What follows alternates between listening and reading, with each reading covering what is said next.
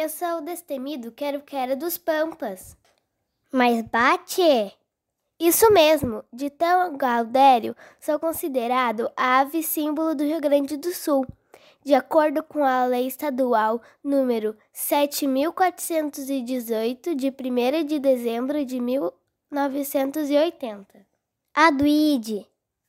Não há vivente que não me conheça no Rio Grande. Estou presente em todas as regiões, especialmente aqui no litoral, onde sou facilmente avistado na beira das praias de mar aberto.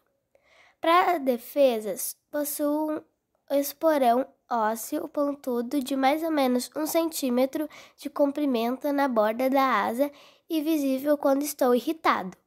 Possuo uma plumagem colorida muito bonita, incluindo penas pretas, brancas, marrom, acinzentadas, além de algumas com tons metálicos no dorso da asa mas o charme mesmo está no lindo penacho que tenho na cabeça.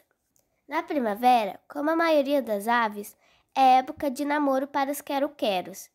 Nossos ninhos são feitos diretamente no chão mesmo, sem muita cerimônia.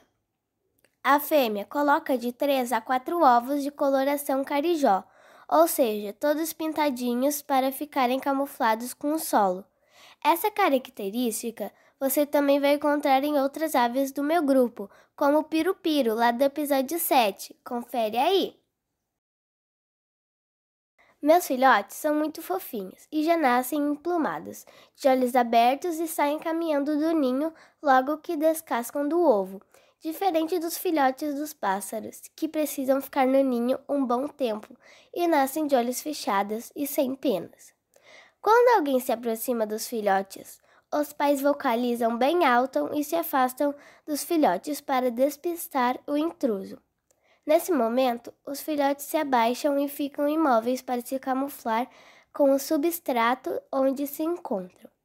É uma técnica incrível, saca só! Meu nome é onomatopeico, assim como o pirupiro e o bem-te-ver, pois se assemelha à nossa vocalização. Sacou?